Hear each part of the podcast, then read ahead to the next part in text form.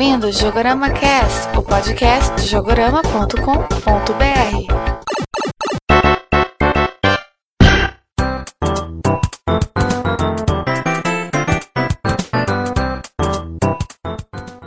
Olá, ouvintes do Jogorama Cast. Aqui é o Leandro Alves. Aqui é o Luiz Ariel, o Lac Metal. Aqui é o Matheus. Aqui é a Nadi. E sempre depois das mulheres, aqui é o Fábio.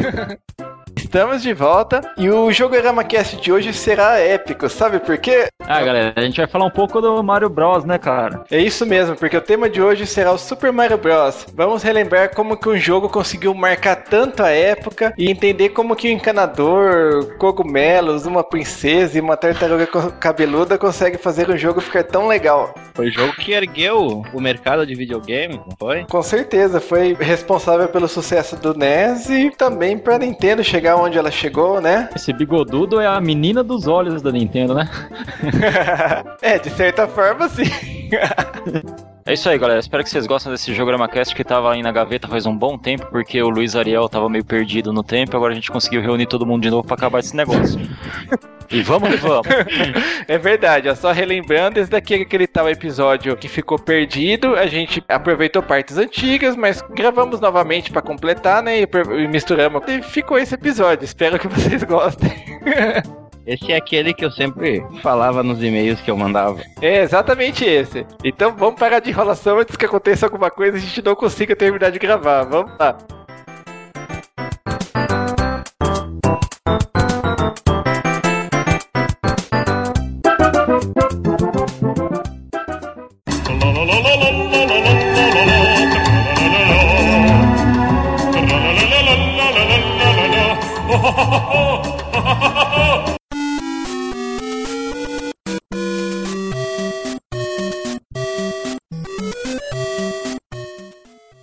Então, pessoal, vamos começar mais uma leitura de e-mails. Hoje tá eu e o Matheus aqui, né, Matheus? Opa, eu de novo aí, substituindo o Fábio. Como eu já disse, quando ele vier de novo, eu vou participar de novo mesmo com ele.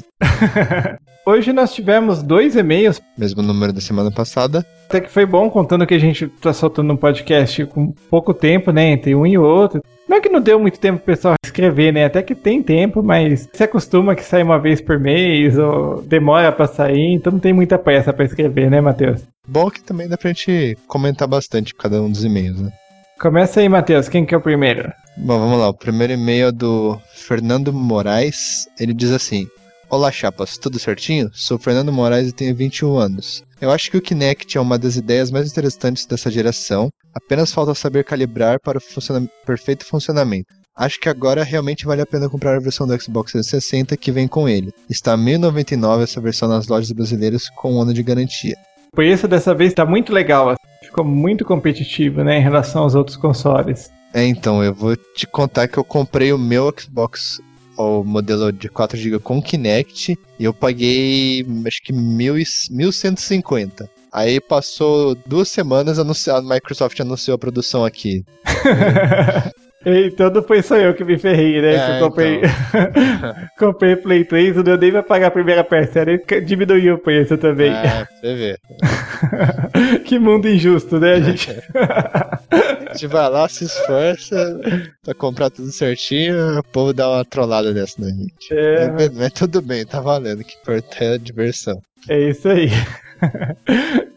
Bom, aí ele diz assim: o que falta eu acho que é calibrar, calibrar entre aspas, ele coloca, para o perfeito funcionamento. Eu acho interessante a integração dos jogos de usar o controle e o Kinect, mas quando te obrigam a usar um ou outro, acabam deixando uma boa galera sem vontade de comprar nem o jogo e nem o Kinect.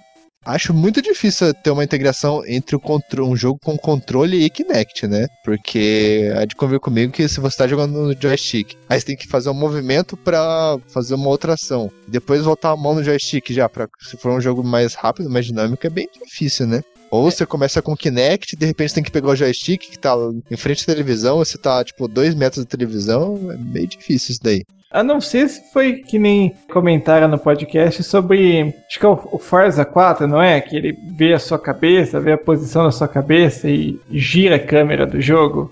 Ah, eu não sei, eu não. Eu tenho só o demo do Forza, eu não sei se isso ele funciona no demo. Achei a ideia boa, eu não sei se ficou bom, tá? Se por acaso Ah, saiu. se por acaso saiu e ficou uma droga, leve em consideração que eu não joguei, tá? A, a única integração que eu vi do Kinect, sem ser movimento, né, mas com parte de reconhecimento de voz dele, é no Ghost Recon que estão fazendo. Que ele, tipo, você precisa ter lá no- na guerra. Aí você precisa trocar uma arma. Tipo, tem um inventário gigante de arma, de, sei lá, de miras, de ah, coisa pra recuo, né? E aí você, com voz, você fala, Kinect, eu quero é, arma X, ele traz a arma. Mira Y, ele traz a mira e já encaixa. Eu fiquei bem mar- maravilhado a hora que eu vi isso na, na E3 lá. Isso é uma ideia bem legal. Só É. resta saber se vai reconhecer bem a voz, assim, tipo a gente É, que não, não fala inglês nativamente, né? É, mas eu acho que isso. Eles devem botar uma margem de erro lá pro inglês. pra levar. pra finalizar, ele fala assim: Bom, não tenho mais nada a adicionar, desculpe o sumiço, mas estou em final de faculdade. Eu não tô fazendo faculdade, mas eu compreendo o famoso TCC, né, Leandro? TCC. Nossa, nem me fala. Mas também eu, já terminei faculdade faz muito tempo, mas não falta problema, não falta coisa pra correr atrás. Então eu entendo o seu lado que o tempo é curto. Aí ele disse que ele se sente mal por não ter mandado e-mail sobre o Zelda, que é uma das séries preferidas dele. Bom, manda e-mail de novo, cara. A gente lê. Mesmo se a gente não botar no podcast, a gente lê sobre, ainda mais sobre o Zelda. É, não se preocupa de escrever só sobre o podcast anterior, pode falar de outros episódios, não tem erro não. Basicamente isso daí. Ele, ele elogia sua edição do podcast e manda um abraço pra galera do Jograma. Valeu, Fernando. Então vamos pro próximo e-mail, né, que é do Grande Gabri. E aí, galera, beleza? Aqui é o Grande Gabri e primeiramente queria agradecer por terem lido meu e-mail e queria sugerir um quadro para vocês discutirem sobre algum tema nos minutos iniciais, após a leitura dos e-mails. Tive essa ideia depois de ouvir o podcast e ver que o tema dos DLCs teve uma pequena discussão. É, isso acaba acontecendo que a gente, nossa, a gente perde o foco direto, né? É, então, que a Conversa. gente. Alguém põe um assunto polêmico na- no meio do, do podcast, a gente vai e nem, nem lembra. Depois a gente para no, no meio do assunto. Pô, galera, vamos retomar o podcast aí. Vai acabar o tempo, tá todo mundo apertado de tempo. Mas ainda mais de DLC, né? Que é um assunto. Não, não tem discussão, né? Mas todo mundo concorda que é uma praga, né? é verdade.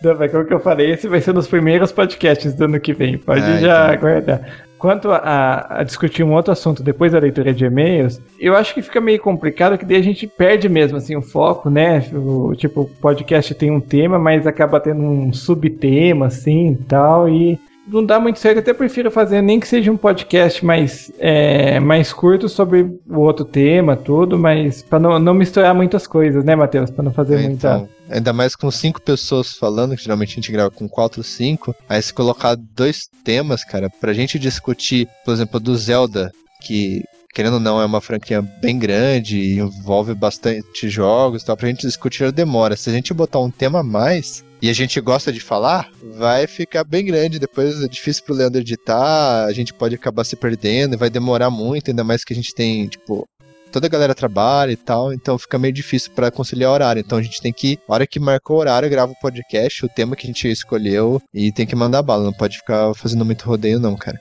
De qualquer forma, deixa eu até adiantar que agora no começo do ano a gente vai ter uma, uma surpresa aí pro pessoal, uma nova. Como que eu diria, Matheus? Um novo produto aí, né? É o Produtos Polishop, você liga, você ganha um brinde, você dá, lembra?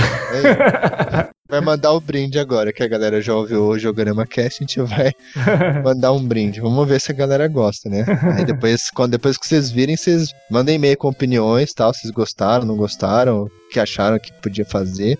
Digamos que o Jogorama vai estar explorando novos formatos, novas mídias, vocês vão ver. Isso, novas mídias é boa. Continuando aqui no e-mail, né? Queria opinião sobre os presentes na leitura de e-mails sobre o MTV Game Awards. E só para citar uns absurdos, é, melhor arma de destruição em massa, o Messi. Quem colocou ele nessa categoria? Roupa mais sexy do que Nukem. Eu fiquei conformado também com o tema melhor propaganda em game. Quem liga para a maldita propaganda? Já basta o rádio da Lucinha e da moto do Edu. então, assim, o Duke Nukem até concorda, mas o Duke Nukem ficou tanto tempo aí pra sair que tinha que encaixar ele numa categoria. É, então, mas convenhamos que esse prêmio da MTV bem É, zoado, né? As categorias bem, digamos assim, inusitadas, aí, pra não falar. É, nada a ver.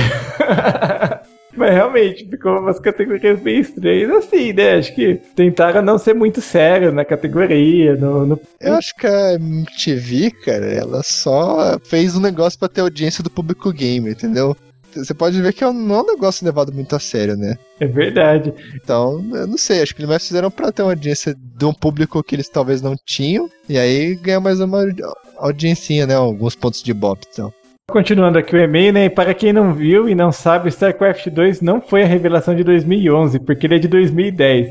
E o Zelda Skyward Sword já foi lançado, e não é um jogo esperado para 2012. Como é que a gente vai levar a sério os, um prêmio que os caras nem sequer, eles, tipo, pesquisam alguma coisa? É verdade, olha o calendário, olha a Wikipédia, né?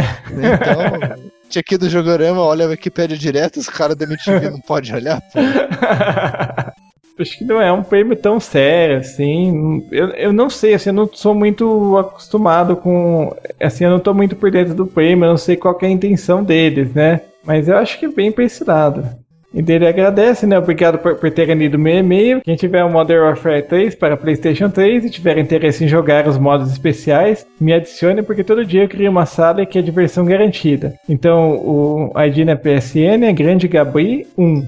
Eu, infelizmente, ainda não consegui comprar, tá? O Modern Warfare 3. É, eu não vou comprar porque eu não gosto de Call of Duty. Mas é, se tiver outro jogo aí, se quiser me adicionar na. Quem quiser me adicionar na PSN aí, Matheus Secom US. Geralmente eu jogo Rock Band 2, cara. Meu PlayStation 3 tá atualmente exclusivo só pra jogar Rock Band. O resto tá tudo empacado aqui. É, então beleza, pessoal. Ah, só um, um aviso importante, tá? O próximo episódio do Jogorama Cast vai ser bem próximo desse episódio que vocês estão escutando agora. Então, quem tiver alguma coisa para escrever, já escreve rapidinho, não perde tempo, porque senão não vai dar tempo de aparecer no próximo episódio. Só lembrando, Matheus, qual que é o nosso e-mail mesmo? Ah, vai de novo que eu falo dessa vez. que nada, vai ficar. É webmaster.jogorama.com.br. Isso, isso mesmo. Ah, Ah, beleza. Ó, eu não, eu não colei, hein? Da memória, não colei. ah, então beleza. Só Deixa- repetindo pra galera aí, webmaster.jogorama.com.br. Não vou escrever jograma de novo, que nem o grande Gabriel já disse que fez. é verdade. Então, beleza, pessoal.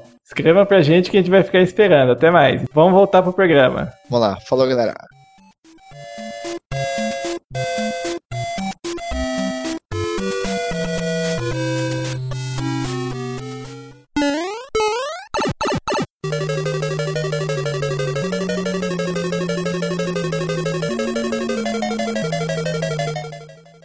Antes da gente falar sobre o Super Mario Bros., acho legal a gente mostrar um pouquinho como estava o mercado de videogames naquela época, porque a indústria ainda se recuperava do crash dos videogames de 1983. Que praticamente acabou com o mercado de videogames nos Estados Unidos e ninguém mais queria saber de videogame e apenas de computador, né? Mesmo pra jogar. Aquele que aconteceu logo depois do ET, Uh, foi feio, hein? o aterro do deserto de Homogordo que o diga, né? É. Tem até um videozinho no YouTube dos caras desenterrando os jogos lá, é muito engraçado. É esse mesmo, esse clipe é ótimo. Vou até botar o link aí depois pro pessoal dar uma olhada. Ah, Põe aí que eu não conheço. Ah, esse é ótimo, você vai adorar. Então, Pô, vou chorar. Falando, falando desses joguinhos aí, do, do ET, que era do Atari, não teve até um lance da Atari tentar fechar uma parceria com a Nintendo? Na verdade foi o contrário, foi a Nintendo que estava tentando fechar uma parceria com a Atari. A Nintendo tinha lançado no Japão o Famicom e estava fazendo sucesso. Ela lançou em 1983. Em 1984 o Famicom virou o videogame mais vendido do Japão. E a Nintendo queria entrar nos Estados Unidos, só que ela não tinha muita estrutura na época. Então ela tentou fechar uma parceria com a Atari, só que acabou não dando muito certo porque lançaram o Donkey Kong pro Coleco, que era o videogame concorrente da Atari. Daí os executivos não gostaram da ideia e acabaram as negociações com a Nintendo. Agora, a gente sabe que eles fizeram uma besteira enorme, porque o Famicom era muito melhor do que qualquer outro console da Atari e de qualquer outro concorrente da época. E a Atari perdeu uma grande chance de conseguir sair do buraco que ela estava. Foi talvez uma das piores decisões que a Atari tenha tomado. Se bem que a Atari fez tanta besteira na sua trajetória que, por maior que seja, né, essa besteira, eu não, não saberia dizer se é a maior, porque tem outras que foram bem complicadas também. Na época, a Nintendo já tinha entrado algum tempo no, no mercado de fliperamas e estava até conseguindo fazer sucesso. Tinha emplacado Popeye, Donkey Kong, Donkey Kong Jr. e até o Mario Bros. Mario Bros do Donkey Kong, né? Que vai pulando nos barrilzinhos, né? Não, esse daí é um que é só o Mario e o Luigi nos esgotos, assim. Ah, sei, só sei, sei. os bichinhos. Teve versão desse jogo pra Atari, não teve? Teve, teve sim. Teve pra Teve, Atari, tem, teve pra NES, teve os computadores da época. Fez, assim, um bom sucesso. Naquela época, mais ou menos em 1984, o Shigeru Miyamoto já estava ganhando notoriedade na Nintendo, trabalhava, se não me engano, desde o final dos anos 70 fazendo fliperamas. Tinha lançado recentemente o Donkey Kong, tinha feito bastante sucesso, ele estava em ascensão dentro da empresa e o próximo trabalho dele resolveu fazer um, um jogo com o Jumpman, que era o, o herói do Donkey Kong. Daí que apareceu algumas modificações, né, da maneira como a gente conhece hoje. Mudou o nome do, do Jumpman, né, que inclusive ele tinha esse nome na época porque lembrava Walkman e Pac-Man, que eram duas coisas de sucesso nos anos 80.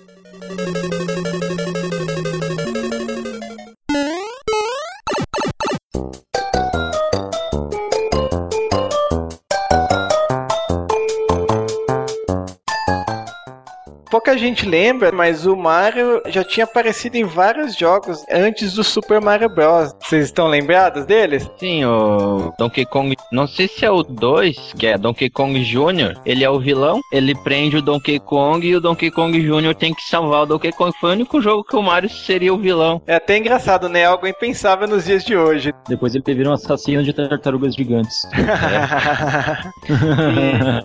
Além do próprio Donkey Kong, um outro jogo que ele apareceu naquela época foi o Mario Bros, que também foi o primeiro jogo que o Luigi apareceu. E outro também, não sei se vocês se lembram, que esse era pro Game Watch, era o Mario Cements Factory. Não, esse eu não cheguei a jogar. Eu joguei alguns Game Watch, mas esse não. Não fala disso daí não, viu, cara? Não, tinha várias esteiras e você tinha que ficar descendo os sacos de cimento de uma esteira para outra, entendeu? Tipo, quando eu chegava no final de uma esteira, você tinha que pegar e colocar na esteira de cima ou de baixo, eu não me lembro bem, entendeu? Senão ela caía. Ele é carregador de cimento. Naquela época, antes de ser encanador, ele carregou saco de cimento, foi carpinteiro, fez de tudo um pouco. Caçador de macaco. É, os tempos estavam difíceis, né? Começo de É, não, carreira. Agora ele, ele é encanador, assassina tartarugas gigantes, come cogumelo, velho. É muito louco. No Punch Out ele é o juiz da luta também, né?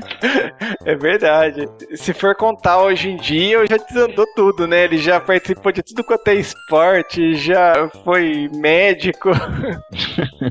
Apesar de quando você fala qualquer profissão do Mario, todo mundo vai falar que é encanador, né? A primeira que vem na cabeça do pessoal. É oficial, digamos assim, né? O resto é tudo bico.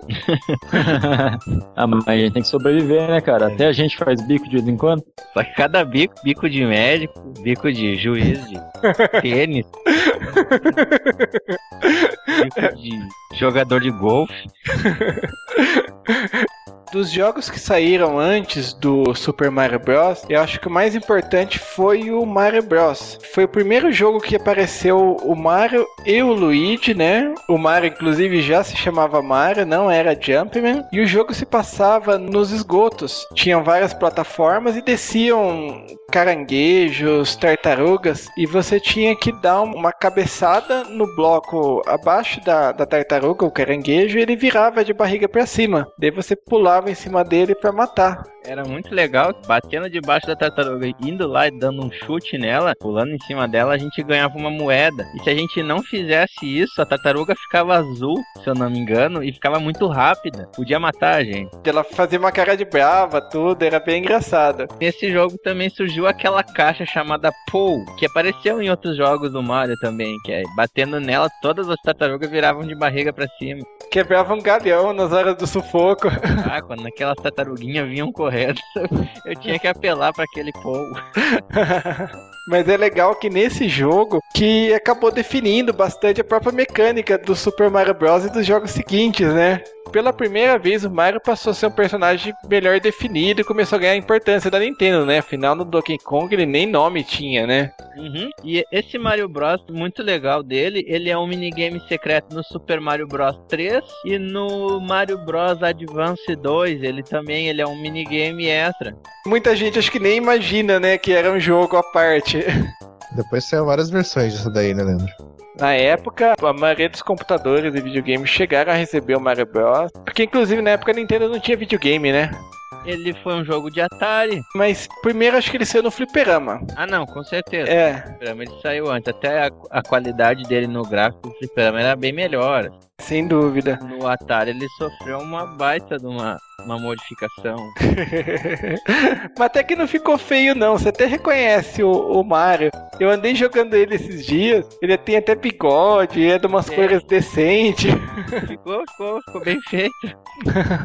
Não é nada muito estranho, não.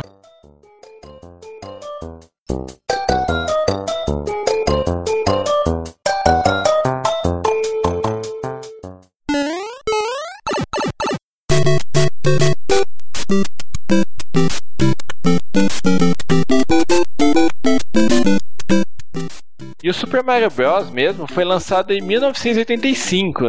Até hoje, ele é o jogo mais vendido, com 40 milhões de cópias. Tá certo que ele via junto com o Nintendinho, né? Mas mesmo assim é um número impressionante que, assim, eu particularmente acredito que não vai ser ultrapassado tão cedo. Considerando a época também, né, Leandro? Foi um, um, um marco na história dos, dos videogames, historicamente. Se for. Assim, Ainda mais numa época tipo, de meio que escassez, né? De joguinhos diferentes. Se for ver, na época o jogo era revolucionário. Visualmente ele era muito bom, você pode comparar com outros jogos da época, nenhum deles, assim, pouco- poucos jogos chegavam nesse nível de gráfico. Uma outra coisa importante que o Super Mario Bros. se diferenciava dos outros jogos da época é que ele não era focado na pontuação, em si na jogabilidade, né? Não sei se vocês se lembram, todos os jogos daquela época, seu único objetivo era fazer um placar alto para depois passar para uma outra fase que basicamente era igual, só que mais rápida, um pouco mais difícil para continuar fazendo ponto e nunca tinha fim, né? O Super Mario foi um dos primeiros a ter um- uma história, uma diferença de- entre as fases, os mundos. Poxa, é verdade. Eu acho que é isso aí que acabou emplacando todo esse sucesso, né? Que você não ficava naquela monotonia de estar sempre repetindo as mesmas coisas. Sempre tinha coisa nova, tinha um começo, um meio e um fim. né? Você não ficava preso na mesma tela eternamente, né? A gente tinha um objetivo, né? Que era resgatar a princesa. A gente se ralava passando por fase até chegar no castelo. Quando a gente achava que ia chegar nela, né? Tinha um mel lá dizendo que a princesa não tava lá, tava em outro. É, era uma tremenda sacanagem. O Mario é muito burro, né? Que ele passa o tempo todo comendo cogumelo e salvando a princesa. Ele ia fazer o contrário, né, poxa? Mas daí o jogo não ia poder ser vendido pra criança, poxa. e outra coisa também que foi importante, como que eu com- comentei, foi essa parte da tela fazer o scroll, né? Você não ficar preso na mesma tela. A ação não ficava na mesma tela. A tela corria e você tinha um mapa enorme, assim, das fases, né? Pros padrões da época, é claro, antes que alguém venha me corrigir, mas. Ah, mas mesmo assim, cara, eu preciso te falar que eu nunca terminei o Mario Bros. Esse daí. Ah, eu terminei ano passado. Tava inconformado que eu não tinha, nunca tinha terminado. Eu peguei e joguei até o final. É legal, tá? No, até hoje, assim, você falar, pô, fica chato ou começa a ficar repetitivo, não é. É, tudo bem, come, a partir de um certo ponto ele já não fica tão legal. Ele consegue dar variedade nas fases mais adiantadas, começa a aparecer aqueles Hammer Bros, aquela. Eu esqueci aquela. Como que chama aquela nuvem? Que fica É, soltando Laquito. um... o Laquito, isso. Fica soltando aquelas, tipo, tartarugas com espinhos. tudo, Era né? difícil essa fase aí. Era. Eu morria. Nossa, eu, mor- eu dava muita bronca dessa fase. Eu chegava lá grande, acabava morrendo, depois pra ir pequeno, era pior ainda. Mas é mesmo. Outra fase também que é assim, memorável, aquela fase que os, os peixes ficavam pulando assim. Ah, Difícil pra caramba. Acho É que até verdade. hoje. O padrão de hoje em dia, que a gente já tá acostumado com um jogo difícil, aquela fase ainda é complicado. Mas é mesmo. Outra coisa também que era bem legal é que o jogo tinha vários segredos, tinha duas warp zones, que tudo bem, hoje em dia todo mundo conhece, né? Mas na época imagina como deveria ser legal Sim. assim você descobrir por si só como chegar numa dessas warp zones. Se até hoje que tá tão difundido esses easter eggs, esses segredos, já é legal de ver, de encontrar, imagina na época, né? É que hoje é muito fácil, né? Você vai na internet, eu sempre tem alguém que já achou. Já, Você já mostra encontrar. YouTube já como é que faz pra achar. É, exatamente. Na época não, na época você tinha que ir na raça lá. Eu queria tentar entender como é que os caras descobriam, né? revista de videogame e ver os códigos e as passagens. Eu descobri sem querer. Depois daquele elevadorzinho, dei um pulo mais alto do que deveria cair lá em cima. Fui andando, porque não dava pra voltar, né? O Aham. jogo não te permitia isso. Fui andando e achei aqueles canos lá. Felicidade. Inclusive eu li uma vez que esse esquema de você não poder voltar era exatamente pra te forçar a chegar lá na, na Warp Zone. Dá uma ajudada, né, pro pessoal descobrir, digamos assim. E na Foi- segunda fase, né? A primeira, né? É, na segunda fase, né, no subterrâneo. É no subterrâneo. Foi lançado pro Game Boy Color o Mario Bros. Deluxe. Nesse tu até podia voltar, mas não era toda a fase, que nem no, no Super Mario World. Era um pouquinho, sim, mas tu conseguia voltar um pouco. Primeira vez que eu terminei o Super Mario Bros. foi essa versão. Ele tinha as mesmas fases e tal, mas tinha algumas diferenças. eh, Você via assim que, tipo, não era um né? Eles refizeram o jogo, então alguns bugs, algumas coisas não apareciam lá. Mas mesmo É. assim era uma versão legal, assim. Eu não gostei assim do Game Boy Color, eu considerava de longe um dos melhores jogos, sabe? Todos os jogos que eu via, eu falava, pô, ficou ruim, ficou ruim, eu não conseguia achar um que eu gostasse. Eu tive o Nintendinho um tempo, depois migrei pro Dynavision e eu tive o Mario, mas nele eu nunca consegui virar. Nunca consegui chegar até o final. Eu fui conseguir no Super Nintendo no Mario All Star. Lá já permitia gravar, não permitia? Permitia. É, porque assim, pra Era quem. uma ajuda. É, é, com certeza. Pra quem não conhece, né? Quem não é da época, o cartucho não permitia gravar, você tinha que sentar lá em frente do seu videogame e jogar até terminar. O jogo, assim, tinha continues, apesar disso ficar meio escondido, era meio que um segredo do jogo. É um negócio estranho também pros padrões de hoje, né? Pô, continue ficava escondido. Pra quem não sabe, tá. É, tinha continue na te- tela de game over, você pressiona acho que A e Start, ele continua. Olha, Leandro, Ah, eu- sabe eu- que é a primeira vez que eu ouço falar nisso? Eu Sério? também não sabia, não, cara. Eu não Pô. sabia, eu começar tudo de novo. Lê lá no Jogorama, tem essa também.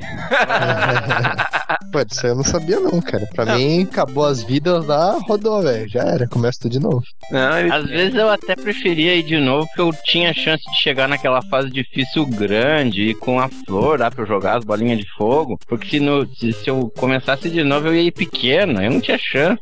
Um negócio assim que mudou assim naquela época, você jogava tantas primeiras fases que você acabava pegando o jeito mesmo do jogo. E quando você chegava nas últimas fases, você tava realmente bom no jogo.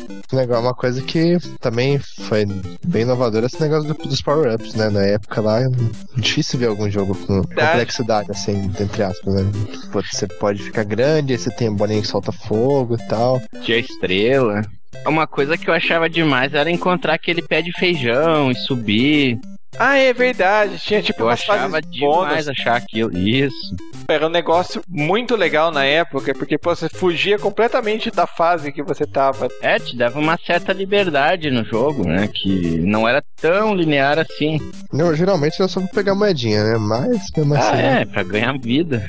O jogo te dá essas alternativas já era muito legal. Tudo na época era muito linear. tu- e- Isso. É assim, ou tu fazia, traçava a tua rota bem linear ali, ia do começo ao fim na fase, ou tu podia entrar num cano, ir numa outra parte, ganhar umas moedinhas, achar o pé de feijão, ir lá nas nuvens. Isso era muito legal. Nisso que o jogo assim acabava surpreendendo, né? Que quando você, como que a gente comentou, na época os jogos se você morria, normalmente você tinha que voltar pro começo. Quando você voltava, não necessariamente você tinha que fazer todo o mesmo caminho e ficar ficava maçante, repetitivo. Lá não, lá você podia descobrir alguma coisa nova, fazer um caminho diferente. E isso que acabou cati- cativando os jogadores, né? Com certeza, eu acho que pra época foi um jogo bem completo, bem inovador. Eu acho que tem todo o mérito de ter salvo, bem dizer, salvo o mercado dos videogames naquela década de 80, né? Foi até engraçado porque a Nintendo na época não tinha tradição, nada, e conseguiu se sobressair, né? pra- ni- ni- Ninguém tava mais se arriscando a lançar videogame e eles confiaram que tinha um produto bom. Falaram dos, dos caninhos lá, de no ser linear e tal. Eu, Pelo menos as primeiras duas ou três fases eu sempre tentava entrar em todos os canos pra ver se eu conseguia sair em algum lugar diferente. Não sei se vocês faziam isso também, nossa, Fazia. Eu também. E às vezes, eu lembro a primeira vez que eu descobri sem querer uma vida invisível, eu ia pulando a fase inteira pra ver se eu achava mais alguma. um bloquinho invisível. Isso, invisível. Uma vez eu descobri sem querer na primeira fase, depois eu ia pulando no nada, assim, né? E volta e meia eu achava uma moedinha escondida que tava invisível. Muito legal essas surpresas que, que tinha. O mais difícil era conseguir ganhar a vida na bandeirinha, né, no finalzinho das fases. Acho que eu nunca consegui ganhar foi na primeira fase, que tem aquela morrinha assim, você sobe até a ponta, dá uma corridinha e pula. Né? As outras eu não consegui ganhar vida, não. Ficava curioso quando eu caía da escadaria lá. Você saía correndo, apertava o pulo e não pulava, né? Ele caía, você só fazia dois eu pulava o pontos. pulo assim. tarde demais. E nessa parte tinha um outro segredo também, né? Eu não lembro assim se é pelo placar aparecia aqueles fogos no final, né? Dependendo do Eu Ah, placar. eu nunca não- soube, na realidade, o que, que eu fazia pra ganhar um foguetório bacana. Às vezes era só um foguetinho, às vezes nenhum. Então, não sei se era pelo placar, se é a altura da, da bandeirinha que você consegue pegar. Eu também não, eu não sei qual que era o, o critério, não. Também não, às vezes eu ganhava um foguetório, eu nem tinha ido tão bem assim na fase. Era de permit de consolação, né? Tava infeliz. Morreu as quatro, as três vidas iniciais, já sobrou, tá na vida zero, passa a fase ele manda Devia ter, aleluia, vamos soltar fogos, ele passou.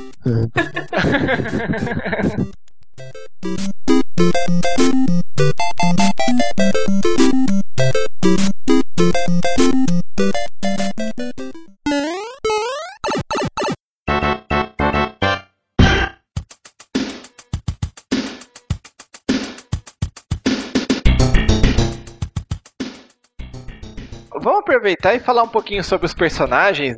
Apesar de todo mundo conhecer, mas tem Ah. várias curiosidades. Manda bala. Vamos lá. Pra começar, originalmente o próprio Mario surgiu porque a Nintendo teve um problema de licenciamento que ela queria lançar um outro jogo com o Popeye, que acabou virando Donkey Kong. Então, basicamente, o Mario entrou no lugar do Popeye, a princesa no lugar da Olivia e o Brutus foi substituído pelo Donkey Kong.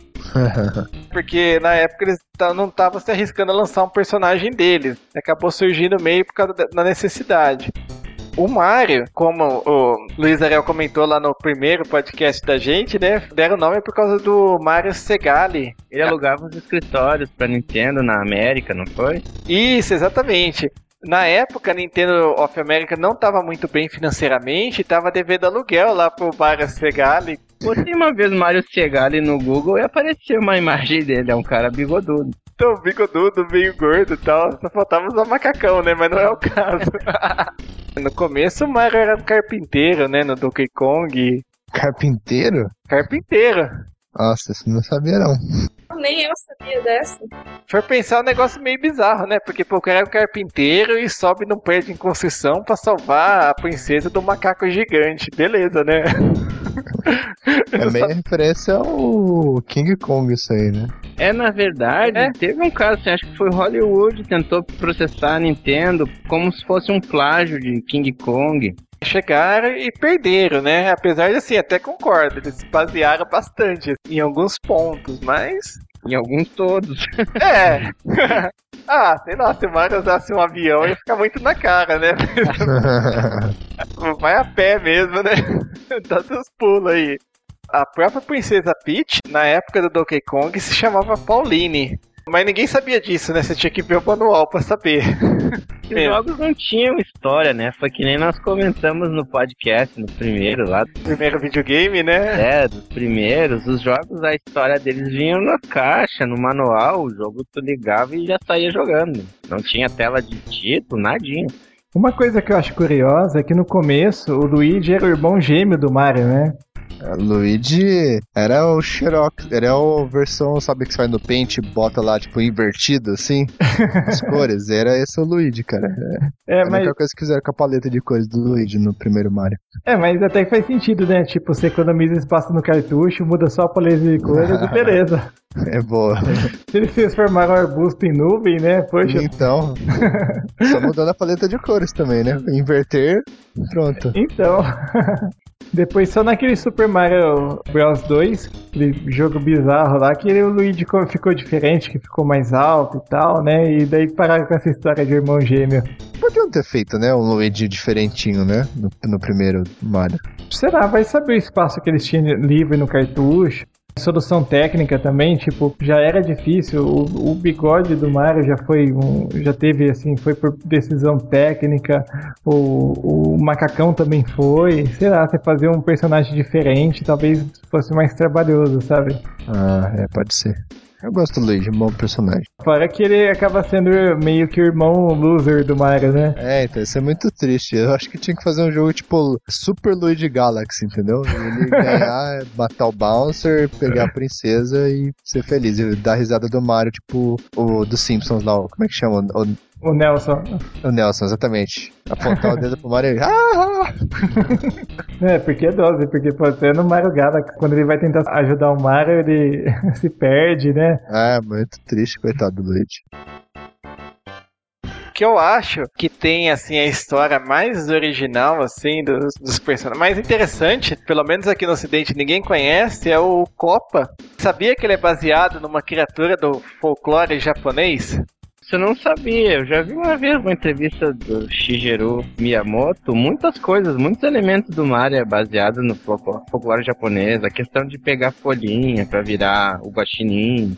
É, a gente acaba não pegando. Esse daí do Copa, eles são baseados em umas criaturas que se chamam capas. Segundo a lenda, é um espírito anfíbio assim, que é pequeno, assim, do tamanho de uma criança, tem a pele escamosa, cara de macaco e costa de tartaruga.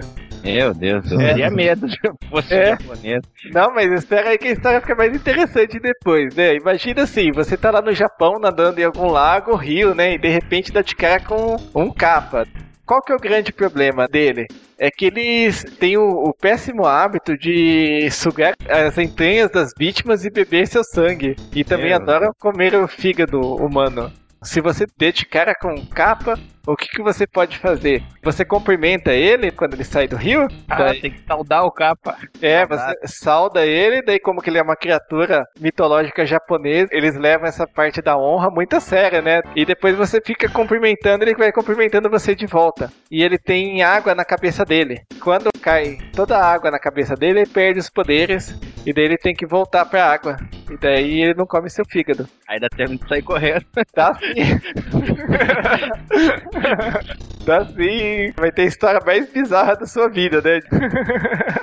Lá na faculdade tem um aluno que ele é, acho que ele é japonês, ele faz intercâmbio e ele cumprimenta muitas vezes acenando com a cabeça. tem medo do capa. Tá praticando, nunca se sabe, né, poxa? Eu me sinto ofendido se ele me confundiu com o capa, né? Sabe que o Copa, ele se chama Bowser. Copa seria tipo o sobrenome, a espécie dos inimigos do Mario. Eu chamo ele de Copa por causa daquele desenho. Acho que depois que a Nintendo bolou um nome pra ele, Pode ser, É. é. na- Por causa do desenho, eu chamo ele de Copa. E no filme, a dublagem era tosca, chamavam de Cupa. Não, não, o filme tudo é tosco, tá? Ah, o filme é horrível. Eu tenho filme aqui pra assistir, eu não tomei coragem ainda, sinceramente. Já o desenho, que na época passava na TV Colosso, aquele programa extinto da Rede Globo, era muito legal. O desenho era legal, até que tinha aquela introduçãozinha, que era live action. Era bem legal. Eu acho que tinha a introdução e o final também. Era uma historinha, live action e historinha do desenho. Isso, o desenho era bem legal, tinha musiquinha dos jogos, tinha uma série de, de referências aos jogos, muito bom. É, ao contrário do filme, né? Que o filme, Ah. meu Deus, nossa. É sério, pessoal, quem não assistiu, eu não vou nem recomendar pra assistir, nem pela tosqueira, porque é, é muito ruim. Foi escrita provavelmente por um roteirista bêbado que não conhecia nada do jogo, sabe? Pelo Paul Anderson, né, que faz os filmes do Resident, que eu odeio Resident. é verdade. ah, eu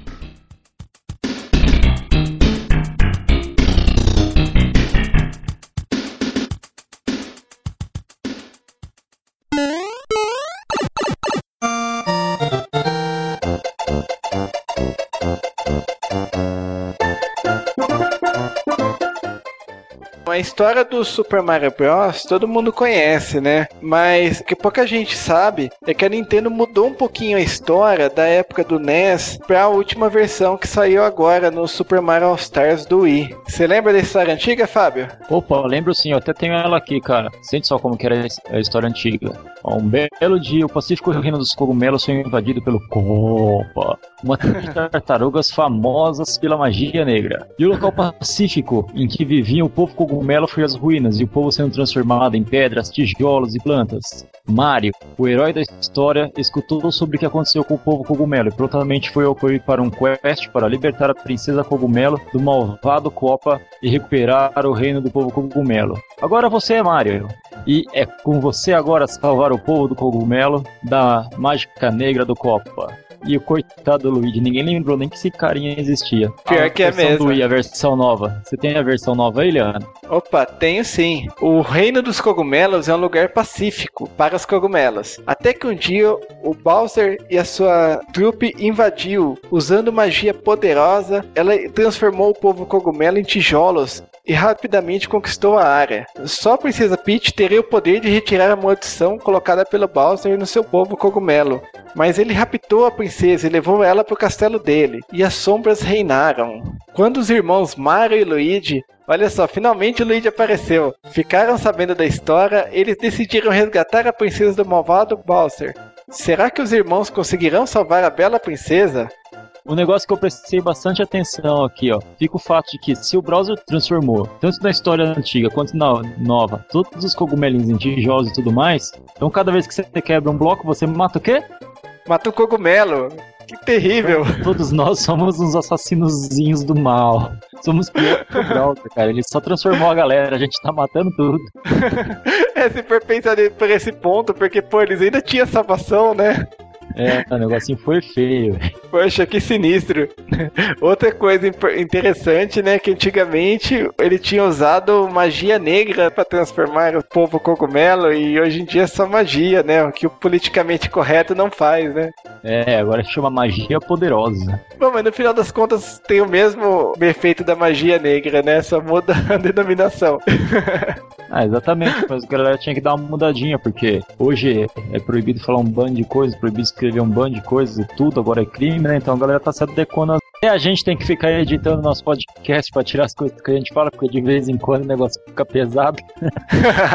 Pior que é mesmo. Tem umas partes que não tem como salvar. Cai na tesoura mesmo. Outra coisa interessante é que na versão antiga o inimigo chamava Copa. Aliás, não só ele, como a tribo inteira chamava Copa. Só que daí hoje em dia você tem a galera do Copa, né? Que são o Copa Júnior, tudo quanto é Copinha, e o Bowser pra, pra comandar toda essa galera toda aí.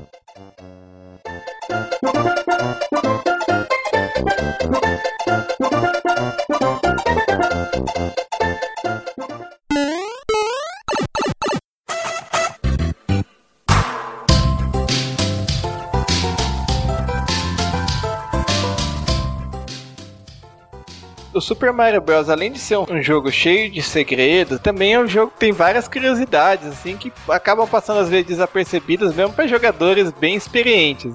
Quer ver uma, por exemplo, que eu conheci só recentemente? Vocês já repararam que os arbustos e as nuvens têm exatamente o mesmo gráfico, só muda a cor? Ah, é? Realmente. Agora falando, Tá, vou até olhar no YouTube agora. Realmente. Tem exatamente o mesmo desenho. Provavelmente para economizar espaço no cartucho. Tudo era limitado. É, exato. O cartucho era relativamente pequeno, você só mudava a paleta e beleza, transformava a nuvem em, em arbusto. Quantos mega será que cabia, né? Quantos kbytes será que cabia num cartucho de Nintendinho? Chegou a ser um de 8, mas o Super Mario Bros. não sei dizer quanto que tinha. Uma outra coisa também que muita gente não percebe é que o Mario não dá cabeçada, né? Ele dá um soco nos blocos, inclusive em desenhos, essas coisas, a gente vê que ele pula com o punho erguido e cerrado. Uhum. É, realmente. É até engraçado a gente parar pra perceber isso agora, mas na capa do primeiro Super Mario Bros. ele tá exatamente nessa posição. Dando um shoryuken. Realmente. Boa parte da minha vida eu achava que ele dava cabeçada. Não achava um hábito muito saudável você dar cabeçada em tijolo, comer cogumelo, etc. Mas beleza, né? Olha, Mas que ele dá pessoal. bundada no cogumelo, ele dá, velho. Isso é Ah, muito sim. estranho. Eu vou dizer uma coisa pra vocês, que eu fui procurar a capa do Super Mario Bros. pra ver que ele realmente tá pulando com a mão pra cima. E eu tô vendo aqui que no Super Mario World ele tá pulando. Eu não consigo pronunciar World. No Super Mario World ele tá pulando com a, com a mão pra cima também. No Super Mario Bros 3 japonês também. E até no New Super Mario Bros Wii ele tá pulando com a mão pra cima. Então, a Super Mario Bros 2 também, ele pula com a mão pra cima. É gente que nunca reparou. Então ele não é cabeçadora, ele é bom de briga mesmo. Até no Mario 64 ele dá porrada. Outra coisa também é que você consegue dar aquele wall jump que eles falam, né? Que você pula numa parede e, e volta. Algumas paredes você consegue atravessar também. Ah, volta e meia eu fazia isso sem querer, de bater no cano e conseguir pular depois, como se eu tivesse pisado numa plataforma invisível. Nos jogos mais recentes isso foi oficializado, mas nos antigos era um bug, né? Ah, sim. Sabia que dava pra fazer isso, não. Tem um speedrun do Mario aqui, cara. O último castelo é tenso, hein? Não sabia que é tão difícil, não. Sim. Ah, o fogo que por todo lado, aquelas coisinhas que estão girando. E ainda mais se você ver no speedrun, você vai ver bastante do que a gente falou desses bugs de você dar esses wall jump, atravessar a parede, coisa do tipo. O pessoal cos- costuma abusar bastante disso nesses speedrun. Uma curiosidade que eu acho interessante, até eu citei isso, acho que foi no primeiro podcast. O Mario, o fato dele usar chapéu e usar bigode, é que o Shigeru Miyamoto ele não conseguia desenhar cabelo, por isso ele fez um chapéu. Era muito complicado desenhar a boca utilizando o 8 bits, então ele fez um bigode. Isso acaba sendo bem engraçado, né? Porque se for pensar bem, o Mario tem um visual bem marcante. Acabou surgindo meio que por necessidade técnica, né? E não Exato. por direção de arte ou algo assim, né? É tipo, é, não sabe desenhar cabelo? Põe um chapéu. Não sabe desenhar boca? Põe um bigode. É que nem aquela coisa, não sabe escrever sexta-feira? Marca na quinta. Outra coisa que eu li, por que, que ele usa um macacão? É que se ele não vestisse um macacão, as mangas dele não, não iriam aparecer. Nossa, eu tinha pensado nisso. Não ia ser possível ver os braços dele se movimentando, se mexendo. Daí o Shigeru fez um macacão pra gente distinguir o que, que é manga, o que, que é braço, e o braço se mexendo. Aí o pessoal se virava. É. E outra curiosidade é que o Mario Bros no Japão foi lançado numa sexta-feira 13. E mesmo assim teve sorte, né? Não tem. Creepy, creepy. É, o 13 terceiro podcast, né? 13 não tá vindo a dar muito azar. Quero saber como é que o cogumelo da vida dele anda. Pode ser que quando ele sai do bloco, ele pega um, um certo impulso Tem e pela força da gravidade e tal, ele se tem desloca. musgo embaixo. A música é bom. Ah, mas o daí chão tá se tem músico pra, pra ele escorregar lá o chão encerado, então o, o Mario também ia ficar andando de bunda no chão, né? Não, não, ele usa que chute. Pensando nos power-ups, eu acho bizarro você parar pra pensar, porque, pô, ele tá no reino dos cogumelos. Os cogumelos em si é tipo Todd, essas coisas, eles não plantam cogumelos. e, pô, se tem um cogumelo ali, a cabeça de um Todd que ficou naquela caixa. É, e cogumelo dá em ar, no, no, no pé de árvore, geralmente, né? Nossa, Ah. o cogumelo dá em árvore, ficou assim, nossa, cadê o cogumelo, a árvore de cogumelos? Não, não, no pé de árvore. pé de... Consertou a tempo, Ariel. Ah, ainda bem, ainda bem. Uma coisa olhando corta aí, eu não vou passar vergonha. Não, não pode cortar, tem que deixar o negócio assim.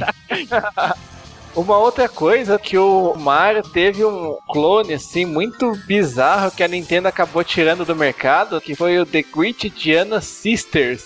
Só pelo nome a gente nota a semelhança. O jogo em si é uma bizarrice do começo até o fim. Ele é basicamente um jogo de plataforma no mesmo estilo do Mario Bros, com os inimigos que lembram, mas não são iguais saiu para os computadores da época, o Amstrad, CPC, Atari ST, MSX, Commodore 64, até pro Amiga. Ele ficou assim um, um, tempo no mercado e a Nintendo conseguiu realmente tirar ele do mercado por ser muito semelhante ao Super Mario Bros. É, mas... E a meninada também era chegada no cogumelo ou não? Eu não me lembro o que, que ela pegava em Power Up, acho que era um cristal, ela ficava com um jeito meio punk, assim. É, uma bolota, que não entendi. Sabe, o cara falou, ah, não pode ser um cogumelo, não vai ser nada parecido, então vou fazer um negócio diferente aqui e ninguém vai perceber. Tinha um jogo novo pra DS, né? Daí era só Giana Sisters, mas daí ele já tinha identidade própria. Né? Não, é até engraçado, né? Porque, pô, tanto tempo depois, eles resgataram o jogo que ficou famoso por ter sido proibido. É, agora ele tem elementos próprios, ele tem identidade Mas, ó, própria. Até faz sentido é? o que o Ariel falou aí, que eram cristalzinhos que elas pegavam pra ficar muito louca. Porque vai vendo, os caras ficam loucos com cogumelo, a mulherada com joia, por isso que é cristalzinho. Ah, pode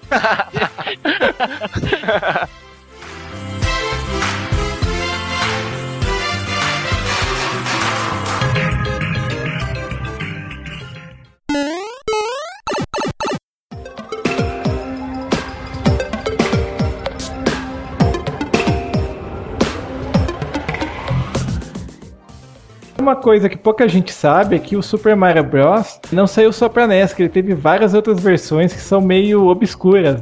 Obscuras e bizarras, né? Sim, sim, muito bizarras.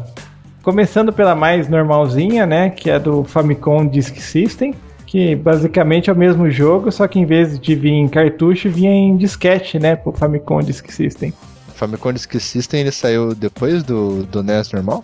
Sim, saiu. Ele era um acessório do NES, mas que só saiu no Japão. Não servia pra nada também, né? Só pra Nintendo ganhar mais dinheiro, né? É só pra jogar este jogo, né? Exclusivamente o Super Ele até teve uns jogos legais. O primeiro Zelda saiu pra ele, poxa. O, o primeiro do NES? Aham. Ô, louco. Depois fizeram a versão em cartucho, mas originalmente ele era pro Famicom Disk System. Olha que funk isso ouviu, cara? Não sabia disso não. Então, tá vendo? Poxa. mas que é inútil, é inútil. Pô, fizesse tudo em cartucho mesmo. mas vamos lá, quais outras versões, Andrão? Então, essa próxima aqui é muito bizarra. É o Super Mario Bros. Special. Procura o vídeo no YouTube, ele, ele é especial de tão débil que ele é, muito. É, vocês vão ver como que eles deram relaxo nesse jogo. Para começar, que ele não foi feito pela Nintendo, e sim pela Hudson Soft. E que ele foi lançado para um computador japonês bem obscuro aqui no ocidente, que é o PC 8801.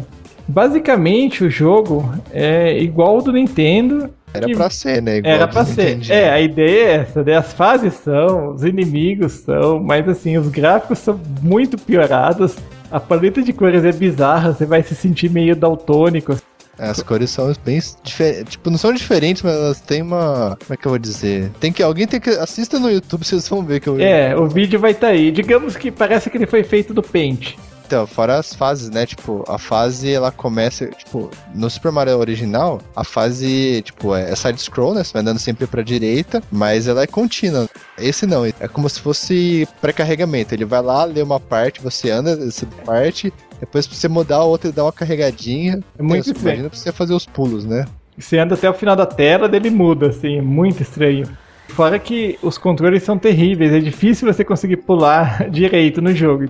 É, o Mario ele não é consistente, ele fica piscando no meio da tela. É, é, muito ruim, muito ruim mesmo. Digamos, pouca gente conhece essa versão e eu até entendo o motivo, sabe? eu acho que todo mundo prefere esquecer que ela saiu. É, então. É que nem o Zelda do CDI, cara. Exatamente. Próximo jogo também é outro que só saiu no Japão, que é o All Night Neon Super Mario Bros. Que, assim, é uma versão rara É uma versão promocional que foi distribuída assim em 1986. É o mesmo jogo do Super Mario Bros, mas os, os gráficos foram mudados e botaram personagens de um programa de rádio popular no Japão chamado All Night Neon. É, eu não, não, não faço ideia do que seja isso. Eu também não, eu joguei, mas pra mim não fez o menor sentido, tá? Alguns inimigos foram substituídos por cantores, por DJs. e- É, né? Imagina você jogar o Super Mario com cantores e DJs japoneses da década de 80.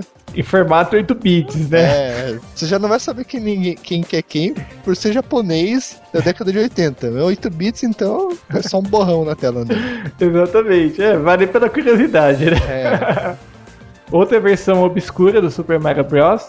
é o Versus Super Mario Bros. A versão fliperama dele. É assim, é igualzinho, só que você tem que colocar ficha e depois que você morre você pode dar continue. é o mesmo jogo feito pra você gastar mais dinheiro. Exatamente. É, na época, quem não, não tinha um NES em casa, né, podia gastar umas fichas aí e jogar no fliperama. Era igual jogar Metal Slug, né? No fliperama. Triste, porque o jogo difícil. Exatamente. O próximo da nossa lista já é bem mais famoso, né, que é o Super Mario All Stars. Acho que todo mundo jogou, né? No Super Nintendo. É, ou no Wii, né? Uhum. É o remake com gráficos melhorados de Super Nintendo dos primeiros jogos, né, do Super Mario Bros. É uma coletânea né, de todos os jogos com um gráfico turbinado. Isso, assim, é um jogo bem interessante, vale a pena conhecer. Pra quem não jogou, né, no, no, no Nintendinho tem o melhor Super Mario de todos, na minha opinião, que é o Mario Bros 3. Acho que na minha opinião de muita gente também, né? Então, e ainda com gráficos melhorados, né? É, então vale, vale a pena dar uma conferida né, nesse, no Mario Stars. E continuando aqui, né, temos o Super Mario Bros. Deluxe. Foi o primeiro Super Mario Bros. que eu joguei até o final, ele saiu pro, pro Game Boy Color. Na época eu comprei um e não achava um jogo legal, assim, que eu gostasse, e acabei comprando esse e curti pra caramba.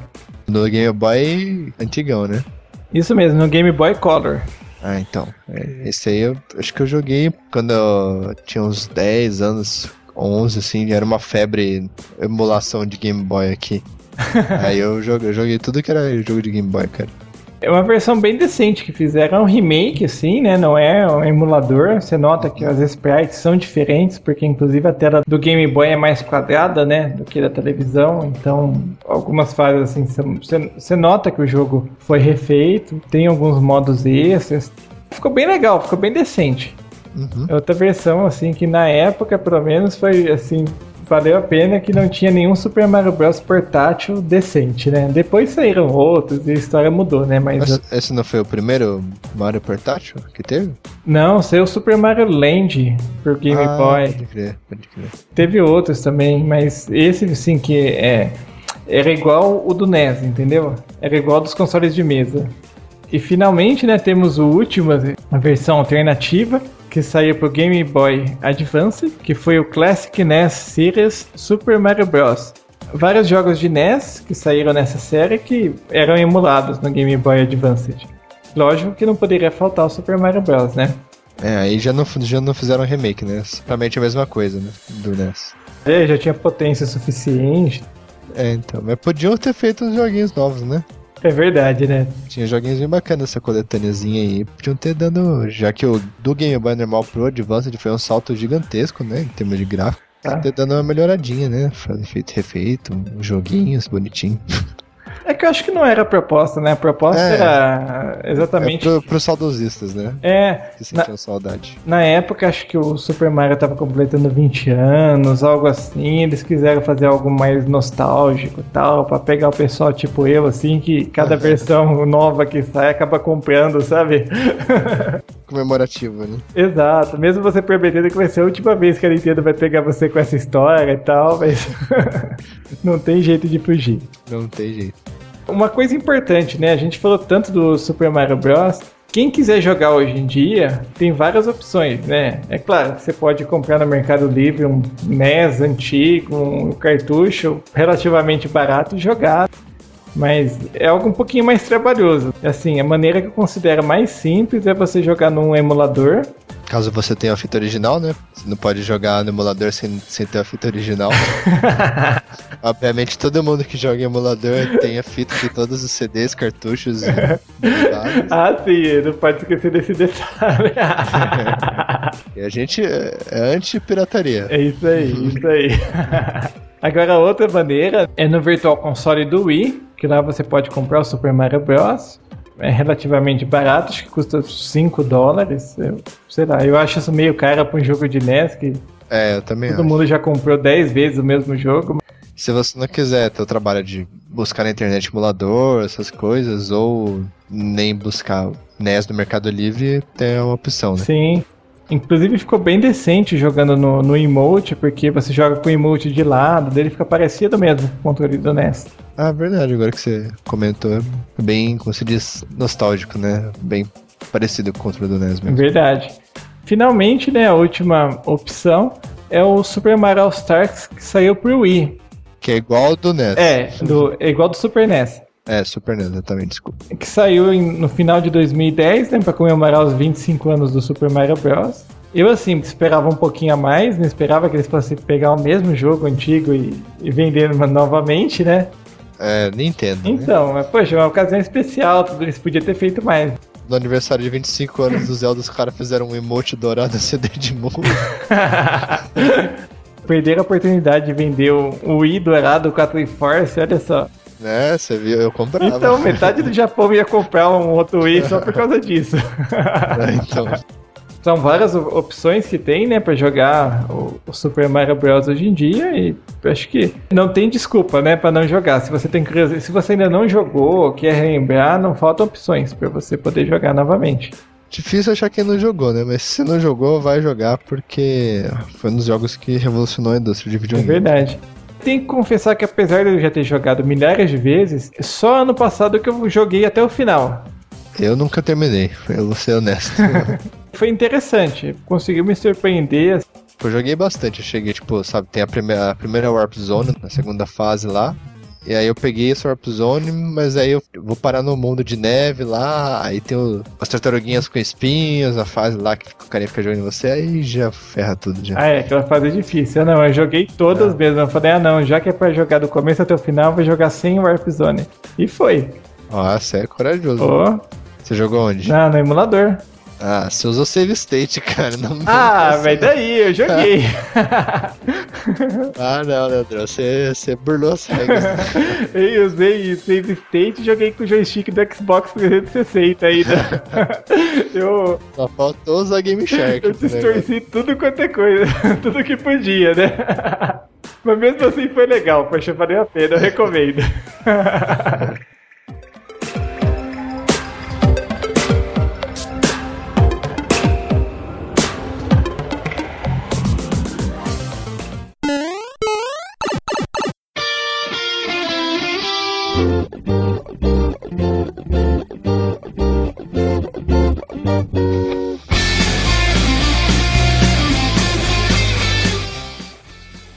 Bom, pessoal, vamos ficando por aqui. Espero que vocês tenham gostado do episódio de hoje.